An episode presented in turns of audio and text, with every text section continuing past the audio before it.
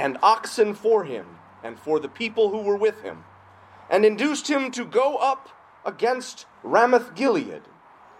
Ahab, king of Israel, said to Jehoshaphat, king of Judah, Will you go with me to Ramoth Gilead? He answered him, I am as you are, my people as your people. We will be with you in the war. And Jehoshaphat said to the king of Israel, Inquire first for the word of the Lord. Then the king of Israel gathered the prophets together, four hundred men, and said to them, Shall we go to battle against Ramoth Gilead, or shall I refrain? And they said, Go up, for God will give it into the hand of the king. But Jehoshaphat said, Is there not here another prophet of the Lord, of whom we may inquire? And the king of Israel said to Jehoshaphat, There is yet one man by whom we may inquire of the Lord, Micaiah, the son of Imlah. But I hate him, for he never prophesies good concerning me, but always evil. And Jehoshaphat said, Let not the king say so. Then the king of Israel summoned an officer and said, Bring quickly Micaiah, the son of Imlah. Now the king of Israel and Jehoshaphat, the king of Judah, were sitting on their thrones, arrayed in their robes, and they were sitting at the threshing floor at the entrance of the gate of Samaria. And all the prophets were prophesying before them. And Zedekiah, the son of Kenaanah, made for himself horns of iron, and said, Thus says the Lord, with these you shall push the Syrians until they are destroyed. And all the prophets prophesied so and said, Go up to Ramoth Gilead and triumph. The Lord will give it into the hand of the king. And the messenger who went to summon Micaiah said to him, Behold, the words of the prophets with one accord are favorable to the king. Let your word be like the word of one of them, and speak favorably. But Micaiah said, As the Lord lives, what my God says, that I will speak. And when he had come to the king, the king said to him, Micaiah, shall we go to Ramoth Gilead to battle, or, or shall I refrain? And he answered, Go up and triumph. They will be given into your hand. But the king said to him, How many times shall I make you swear that you speak to me nothing but the truth in the name of the Lord? And he said, I saw all Israel scattered on the mountains, as sheep that have no shepherd. And the Lord said, these have no master. Let each return to his home in peace. And the king of Israel said to Jehoshaphat, Did I not tell you that he would not prophesy good concerning me, but evil? And Micaiah said, Therefore hear the word of the Lord. I saw the Lord sitting on his throne, and all the host of heaven standing on his right and on his left. And the Lord said, who will entice Ahab, the king of Israel, that he may go up and fall at Ramoth Gilead? And one said one thing, and another said another. Then a spirit came forward and stood before the Lord, saying, I will entice him. And the Lord said to him, By what means? And he said, I will go out and will be a lying spirit in the mouth of all his prophets. And he said, You are to entice him, and you shall succeed. Go out and do so.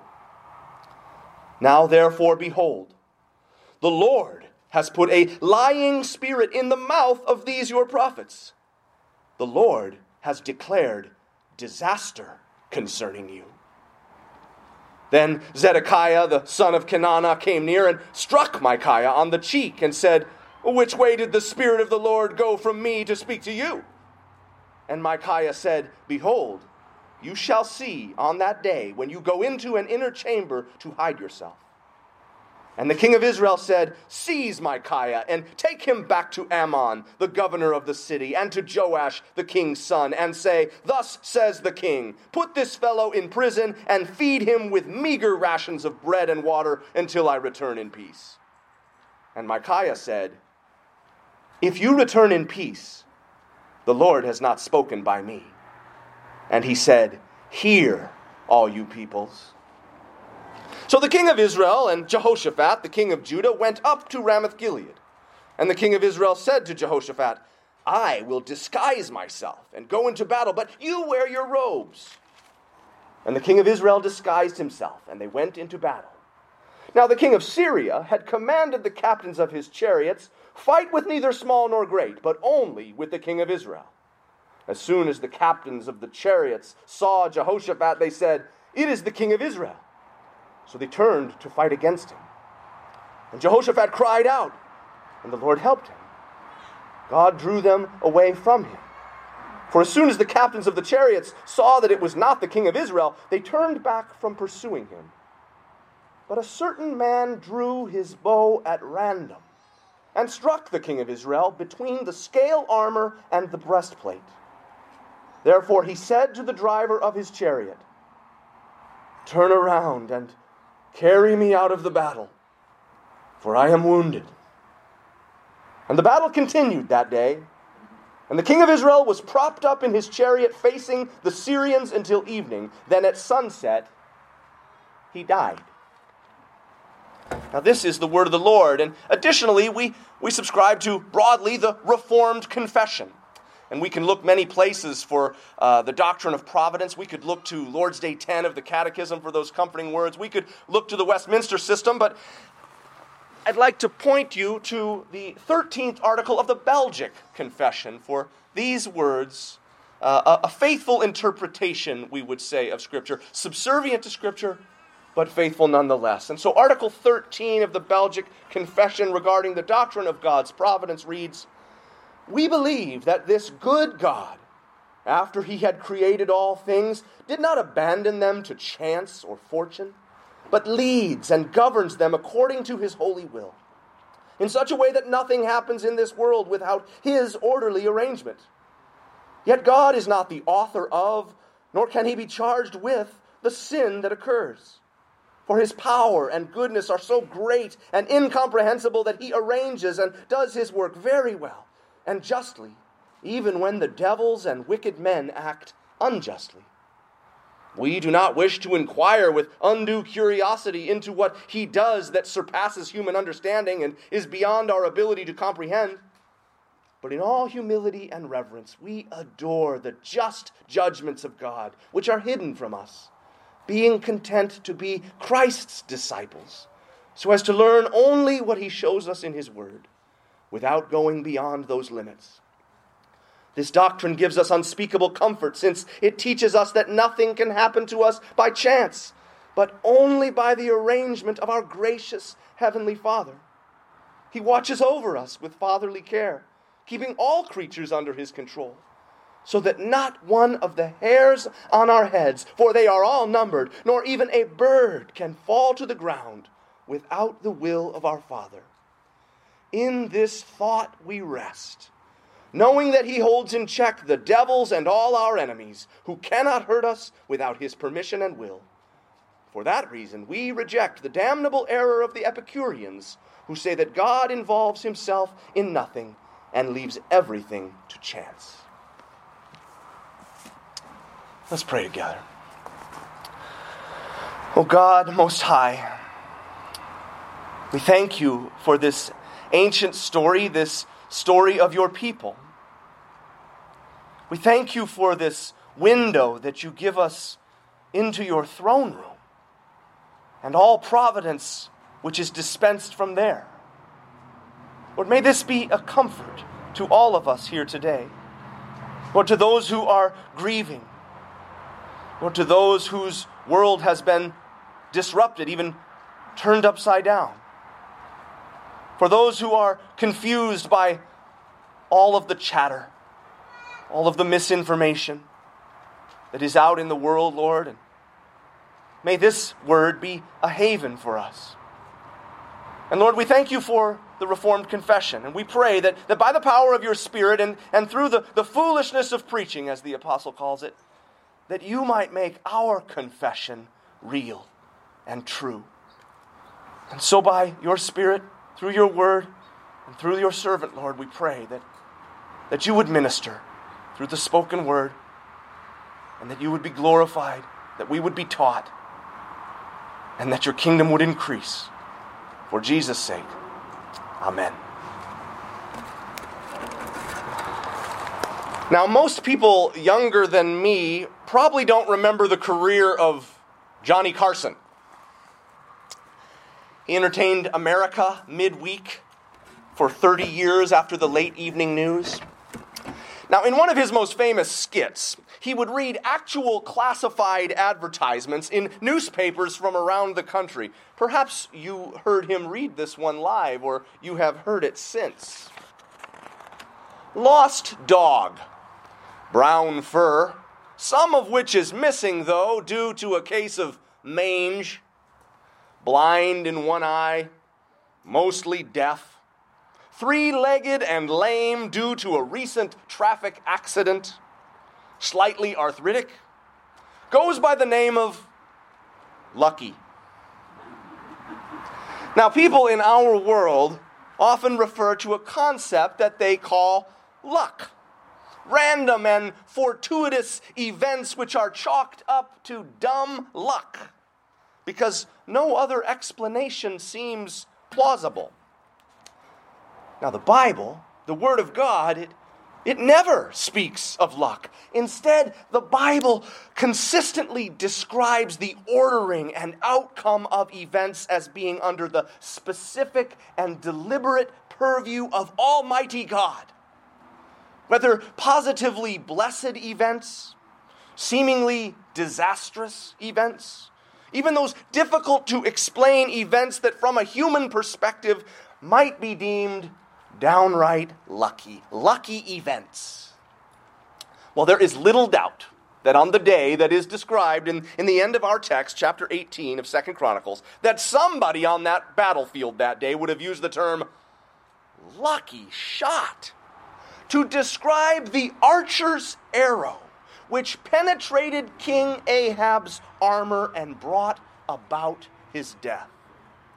But the text arrives at this climactic death with a deliberate buildup in the narrative, which reveals something far more significant than just dumb luck. What our confession details in the statement that nothing happens in this world without God's appointment his providence. Well, let's begin with a bit of a refresher on the context for, for those who perhaps haven't looked to the chronicler for a while. At the time, the kingdom of Israel has been divided. Divided for 50 years since Solomon's death and the rebellion of the ten northern tribes, a secession which made Jeroboam king of Israel in that day. Now, the other two tribes are, are Judah and Benjamin and they were united in the south as the kingdom of Judah. And Judah was, of course, the true monarchy. David had been of Judah. And the Lord had said to David that your house and your kingdom shall be made sure forever before me. Your throne shall be established forever. Now, we, of course, in hindsight, recognize that this is, this is a messianic prophecy. The northern kingdom was was founded in rebellion and, and was characterized by wickedness during much of its history. And of course, there is a, a spiritual reality here that, that divisions, sad divisions, do exist between God's people, particularly when there is a rebellion or, or when there is a, a man centeredness. But when we come to Second Chronicles 18, the reprobate king Ahab and his exceedingly wicked wife Jezebel are reigning over the northern kingdom. The southern kingdom is ruled by Jehoshaphat, the great, great, great grandson of David. And Jehoshaphat, he feared the Lord. He combated idol worship in his kingdom and ensured that the law of God was taught. He was a man whom the Lord had prospered, as we read in the very first verse with wealth, with herds, fortresses, and soldiers. However, Jehoshaphat was not perfect. He had arranged for a, a, political marriage of one of his seven sons to the daughter of Ahab and Jezebel. And, and this is a marriage that, that would spell much disaster for the kingdom in the coming years. This political marriage is what leads to these events that are documented in chapter 18. A, a meeting of two kings, uh, men who had been enemies, coming together for a feast to discuss the possibility of, of joining forces for war. Now, the meeting was in Samaria, as we read, which was the capital of the northern kingdom. They wanted to discuss an attempt to regain control of Ramoth Gilead. Not a territory we hear about all that often, a, a, Jewish territory to the east, which had fallen into the hands of the Arameans, the, the Syrians. Now, Jehoshaphat, we could give him the benefit of the doubt and say that he, he may have been truly interested in reuniting the kingdom. This might explain even the arranged marriage and his eager willingness to team up with Ahab for battle, a desire to pursue unity at any cost. However, in this case, he was pursuing unity with, with darkness, with a faithless people. And his willingness to go along is summarized in verse 3 when he says, I am as you are. We're the same ethnicity and my people as your people. We will join you in the war. Now, Jehoshaphat has allowed for his son to become unequally yoked in marriage. And now he has unequally yoked his kingdom to a godless leader. Yet, as we will see, all this is still under God's divine plan. Now, after Jehoshaphat pledges his support, he immediately illustrates his trust in God's word, even his understanding of providence to a degree. So he suggests to Ahab that before they go out to battle, they should first seek the counsel of the Lord. Though these two men have very different ideas of what that means. Ahab assembles his so called prophets, 400 of them, asking if he should go to war against Ramoth Gilead. And here we see that this godless man, Ahab, well, he has some religion, I suppose but it's more like what the New Testament calls a, a form of godliness, but denying the power thereof. The men that Ahab has to teach him are what the Apostle Paul calls ear ticklers men who preach only what the people want to hear. Now, all 400 of these phonies agree that Ahab should definitely go to war. And further, that God is going to bless the battle. Now, Jehoshaphat perceives what is going on here. And he makes an important theological distinction in verse 6, asking, Is there no longer a prophet of the Lord here whom we can inquire of? Is there even one faithful man to speak God's word in the northern kingdom? Well, Ahab knows that there is indeed only one. Only one who will not just tickle his ears, there is still one prophet through whom we can inquire of the Lord, but I hate him because he never prophesies anything good about me, but always bad. He is Micaiah, son of Imlah. Well, Jehoshaphat immediately rebukes Ahab, saying, The king should not say such a thing about the Lord's messenger, the prophet. And then faithful Micaiah is summoned. And while they wait, a, a, rather silly scene is described. The two kings there in their royal robes, with 400 phony preachers prophesying before them. One of them called Zedekiah, son of Kenaanah. He puts on a little melodrama with some iron horns that he has fashioned, declaring that the joint forces will surely go and gore the Arameans until they are destroyed. And all the other prophets say the same thing attack and be victorious. And the Lord will give it into the king's hand. So here we have the political masquerading as the spiritual. The messenger is sent to go and get Micaiah. He, he tries to get the true prophet to toe the company line as well, to just tell Ahab what he wants to hear.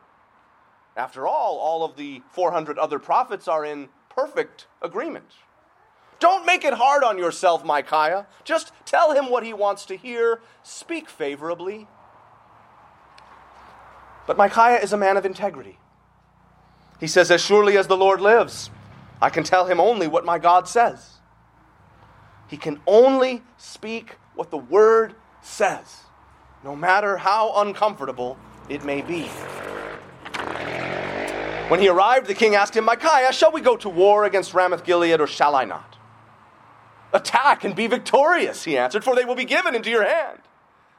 And if you didn't notice, I, I, tried to emphasize it in the reading. Micaiah's response is just dripping with a form of sarcasm that condemns all of the phony prophets and the ungodly there in the congregation at the threshing floor. And Ahab knows it too. The king said to him, How many times must I make you swear to tell me nothing but the truth in the name of the Lord? And then Micaiah begins to proclaim that word of the Lord. That because the northern king, kingdom is without prophets, without godly proclamation, without a pulpit, verse 16, they will be scattered on the hills like sheep without a shepherd. And the Lord said, These people have no master. Now, Ahab is indignant, informing Jehoshaphat that he told him this prophet only makes him feel bad. But here again, the word of the Lord from verses 18 through 22. Micaiah continued, Therefore, hear the word of the Lord. I saw the Lord sitting on his throne, with all the multitudes of heaven standing on his right and on his left. And the Lord said, who will entice Ahab, king of Israel, into attacking Ramoth Gilead and going to his death there? One suggested this and another that. Finally, a spirit came forward and stood before the Lord and said, I will entice him. By what means? the Lord asked. I will go and be a deceiving spirit in the mouths of all his prophets. You will succeed in enticing him, said the Lord. Go and do it.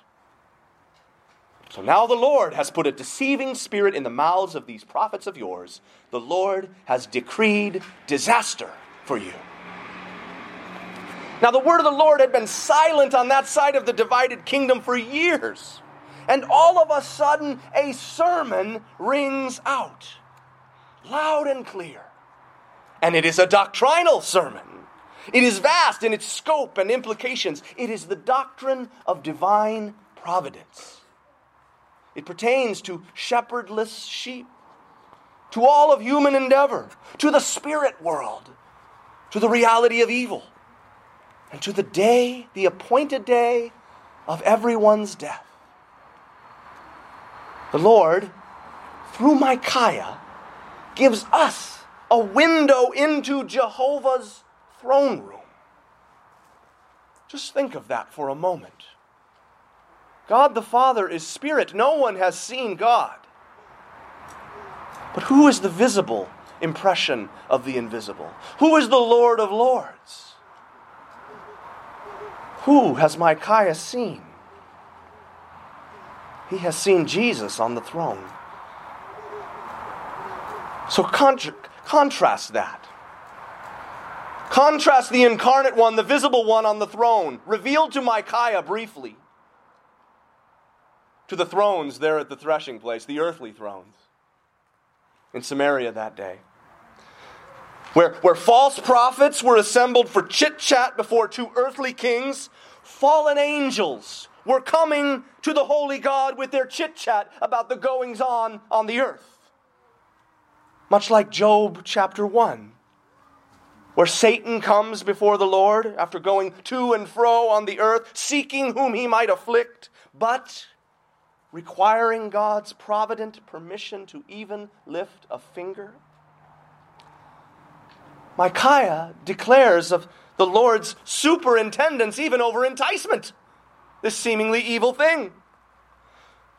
The Lord is going to allow it in this case to hand a wicked man over to himself while still working out his perfect plan of redemption for the elect. What the chronicler shows us here is that even the lying prophets were under the Lord's providence. The Lord allows the enticing spirit to go and, and sow these enticing lies before a wicked king who really wanted to be lied to anyway. The Lord in heaven is sovereign over the deceiving spirits. He will use them to bring about his purposes of redemption for the elect and for his glory. Consider all of the enticement, all of the misinformation, all of the contradiction that we see in the world on the political stage. We see in politics prosperity preachers given access to the White House what is Yahweh up to? We see the church clamoring in this day with its civil religion asserting its constitutional rights rather than its biblical imperatives. There is, of course, in our time, and there has always been a sifting. Remember that? As the Lord said to Peter, Satan has sought permission to sift you like wheat. But something was different about Peter. The Lord had prayed for him that he would strengthen the brothers. And we see it in, in the preaching that goes on in certain spheres, the therapeutic preaching that, that cheapens the gospel. We, we know that there are enticing spirits affecting the world. And the Lord has, has permitted them to go out and deceive, to deceive the reprobate, to give them what they want. Self help psychology in so many spheres, cheap grace, man centered satisfaction. And so the sort of thing which led to scattered sheep in Israel still leads to scattered sheep today. Unfed lambs, people who have been deceived, people without the master. It is enticement. It is, it is human pride and endeavor which leads people to say what is recorded in, in James chapter 4 today or tomorrow we will go into such and such a town and spend a year there and trade and, and make a profit. But the Holy Spirit says, You do not know what tomorrow will bring. What is your life? For you are a mist that appears for a little time and then vanishes. Instead, you ought to say, If the Lord wills, we will live and do this or do that. Deo volente, DV, the Lord willing. The biblical ethic of God's providence knows Proverbs 16, verse 33. The lot is cast into the lap, yet its every decision is from the Lord. People may be clamoring about mail in ballots today, but their every decision is from the Lord. He numbers the hairs on our heads as we are reminded from Scripture and the confession. His eye is on the sparrow. And that puts me in kind of a strange position. I have a couple acres of blueberries, and I sit on my porch with my pellet gun or my 410 and dispatch those little berry thieves.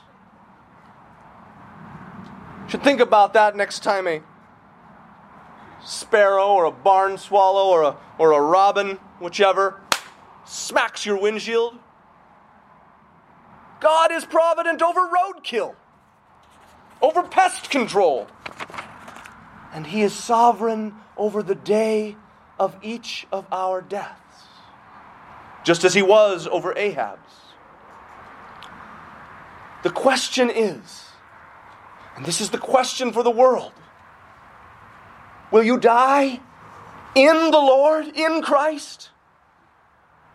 Or will you die enticed by lies? Well, Ahab went out onto the battlefield, despite what the preacher had said.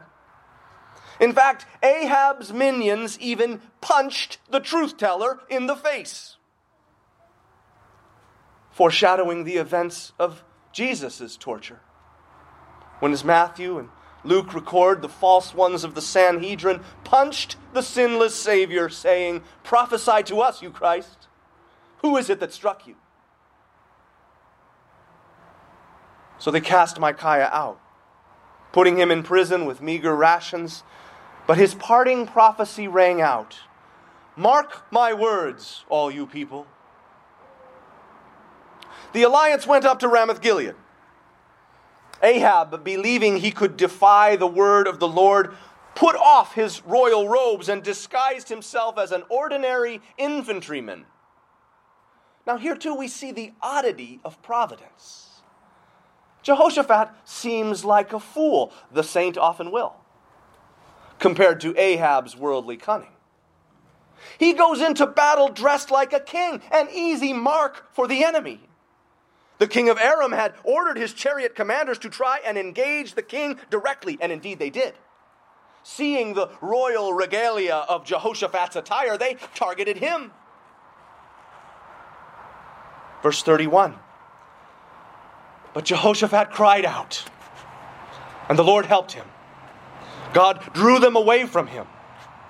For when the chariot commanders saw that he was not the king of Israel, they stopped pursuing him. All through this story, all, all through this crescendo of drama, it appears as though Jehoshaphat has absolutely no business being where he is. From a common sensibility, he had no business entering his family into a political marriage with, with God's enemy, no business being at a feast with him, no business waging a war on Ahab's behalf, and certainly no business wearing royal robes onto the battlefield to make himself a target. Yet, in spite of all that, the Lord heard his urgent plea for saving. He heard the prayers of the righteous man, and he providentially intervened. Jehoshaphat, after all, was not the one of whom the Lord had foretold death that day. Jehoshaphat, though a very flawed man, earnestly sought the Lord throughout his whole life. It was Ahab who had no interest in scriptural rebuke. Ahab who appointed men pleasers to preach for him but the word of the Lord never returns void. It accomplishes that which the Lord intends. Isaiah 55. It accomplishes the hardening or the softening of hearts. A theme in Romans 10 and 11.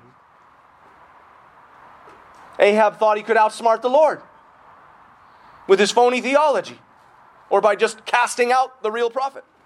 Outwit God's providence with allied military might with state of the art armor camouflaged underneath an ordinary soldier's clothing? Well, the text comes to its climax in verse 33 with what those not paying attention to the word and, and the providence of the Lord would just dismiss as a lucky shot.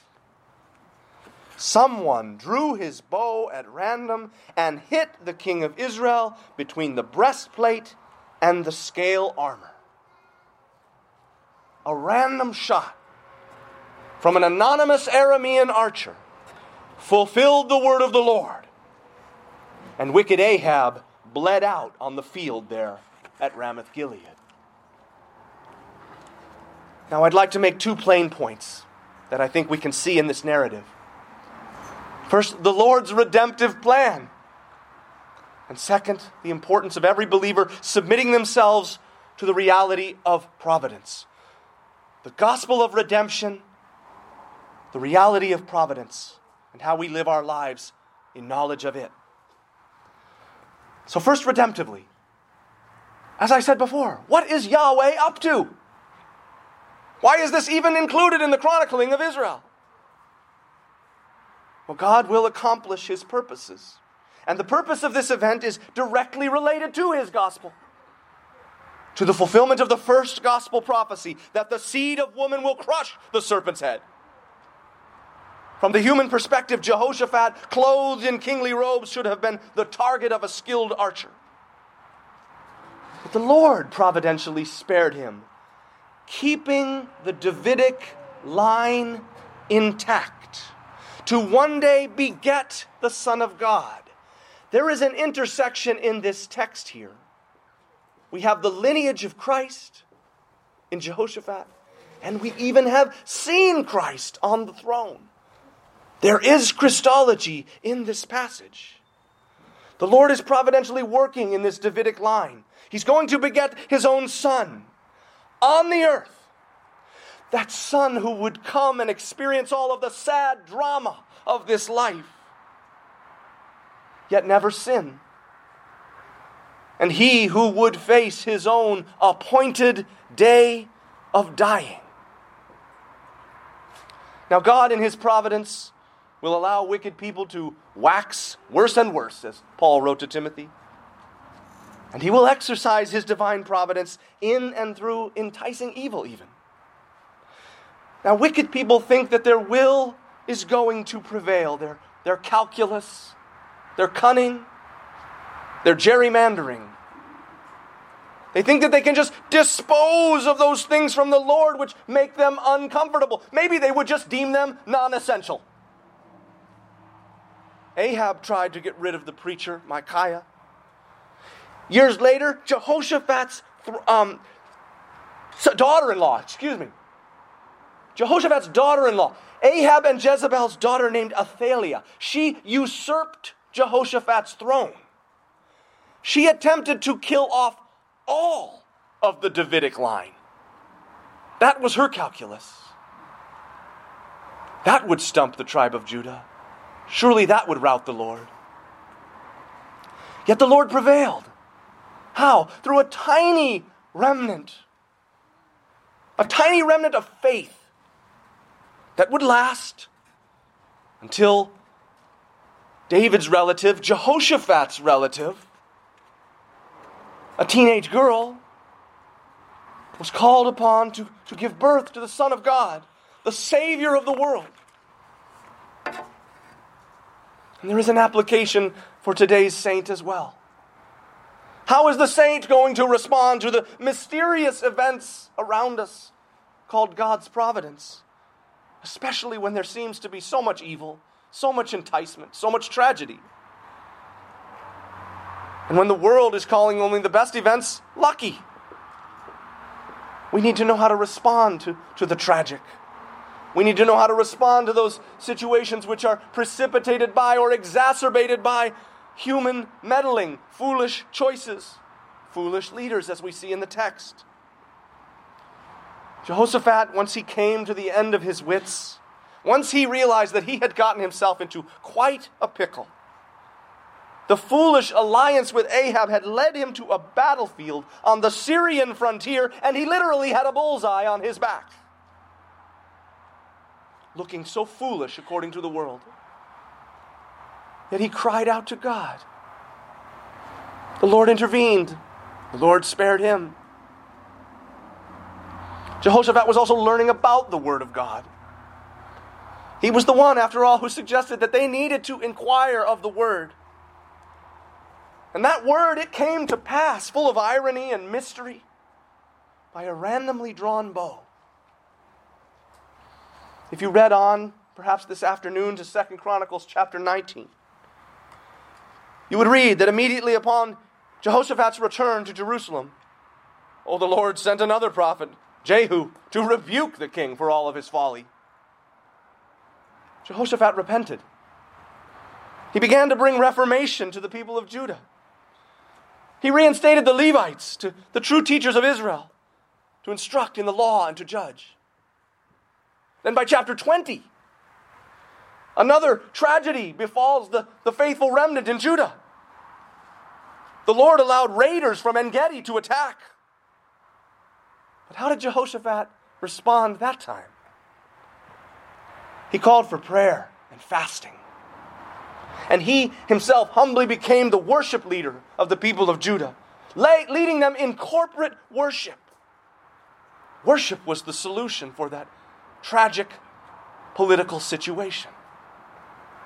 And the Lord again miraculously preserved Judah from En Gedi and prospered them.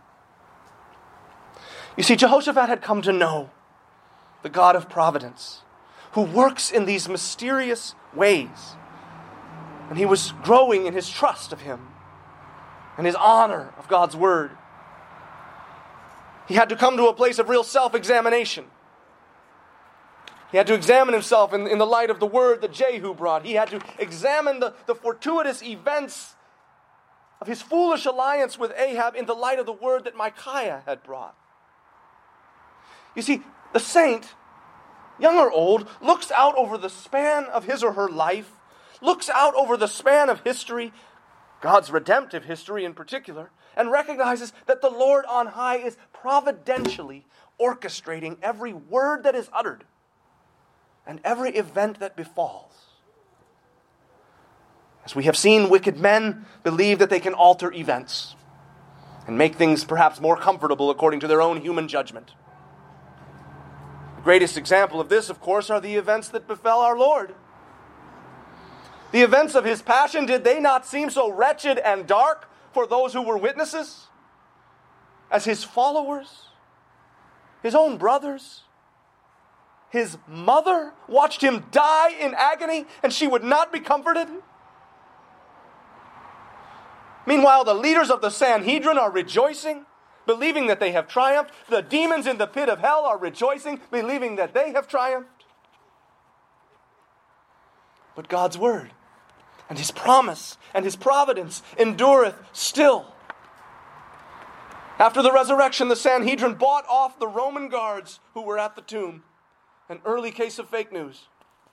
They spread the lie that the disciples had stolen Christ's body, a lie that persists among many Jews to this day. Throughout the early church, they, they were regularly beating the apostles. Martyrs were made. Yet the word of the Lord continued to ring out. And the martyr's blood was the seed for the gospel. And it's a gospel of hope that providence prevails, even over seemingly wicked events and people, which of course continues in our very own strange times. Now, each of us has endured myriad trials and confusions, I'm sure. Yet the doctrine of God's wise providence courses throughout the whole of the Scriptures, granting us grace. Grace was in His perfect and provident plan. Knowledge of His gospel, comfort and hope for the church, for the remnant.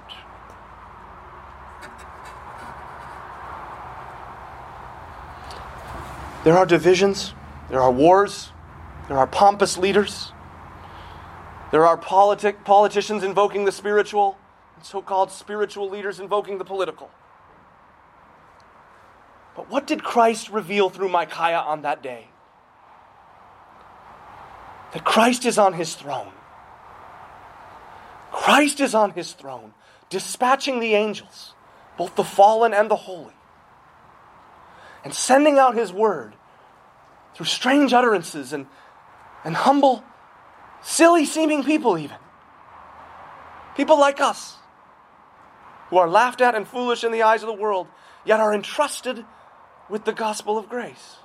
That men and women and boys and girls might humble themselves at God's might, might repent from their foolish ways, their sinful ways, for that is how we are saved.